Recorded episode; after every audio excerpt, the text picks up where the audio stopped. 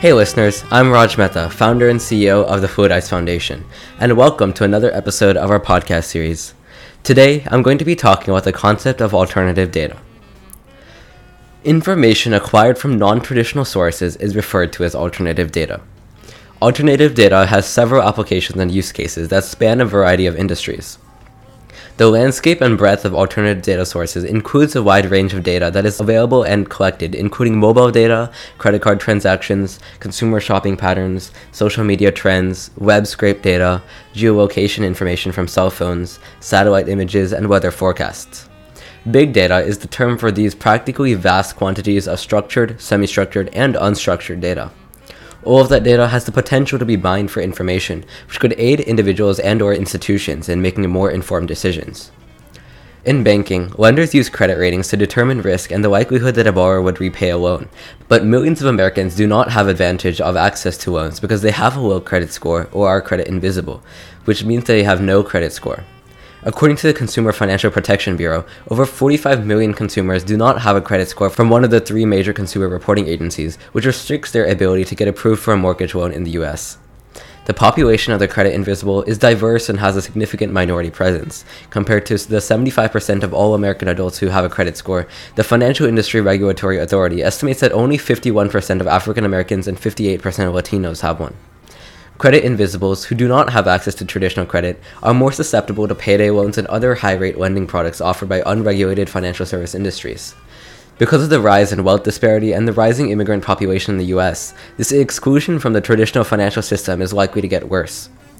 Alternative data is a technological advancement that enables the expansion of credit to credit invisible or consumers with low credit scores by using new indicators of creditworthiness from the data. Alternative data may offer information on additional financial payments made by consumers, such as rent, alternative financing payments, demand deposit accounts, property or asset records, public records, utility and telecom payments, and more. According to the Corporation for Enterprise Development, C F E D, the no-hit population, which is similar to credit invisible and unbanked, would decrease from twenty to twenty-five million adults to about five million adults just by including utility payment data in the credit score.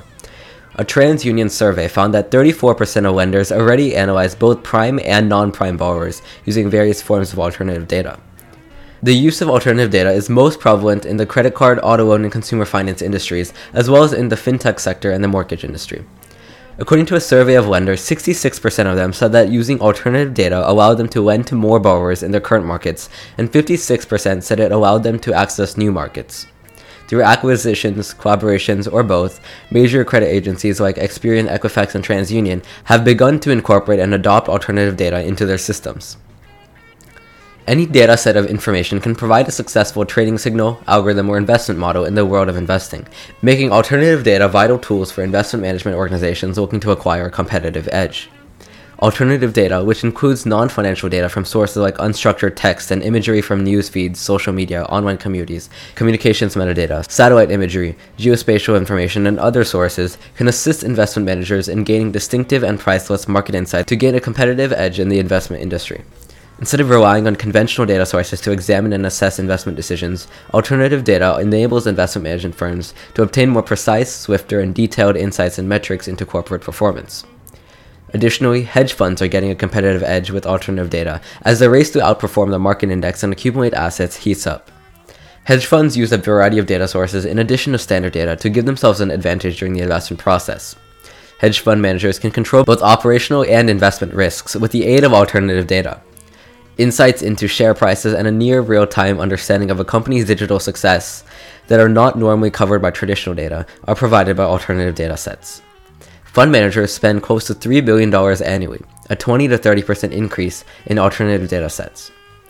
The alternative data market will reach one hundred billion dollars by twenty thirty, up from less than five hundred million dollars in twenty eighteen. The use of alternative data is expanding quickly. The amount of data generated is predicted to increase tenfold to one hundred sixty-three zettabytes by twenty twenty-five, and there are already more alternative data analysts than ever before, according to a report by Deloitte. Alternative data is helpful in the banking and financial markets because it provides a competitive edge, helps with predictive analytics, reduces risks, supports investment and trading decisions, and gives lenders a tool to make it possible for consumers with low incomes and those who are credit invisible to access loans. The market for alternative data is still in its infancy and is constantly changing and growing. because financial technology companies use alternative data.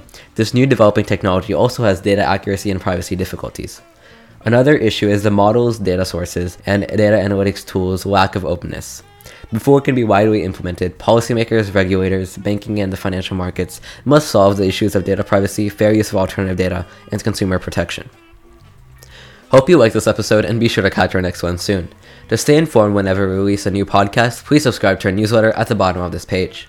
If you're listening to this podcast, you are likely as passionate about financial inclusion as I am. If you want to get involved and help us make an impact towards improving financial inclusion globally, any contributions to the Fluid Ice Foundation will help make a difference to improve the financial well-being of the underserved and underprivileged communities around the world. You can also check out our various projects and initiatives and join our team and volunteer as a teacher for our Wear and Ed program. You can find more details about each of these on our website, w w w dot fluid ice dot org. Bye for now, and see you in the next episode.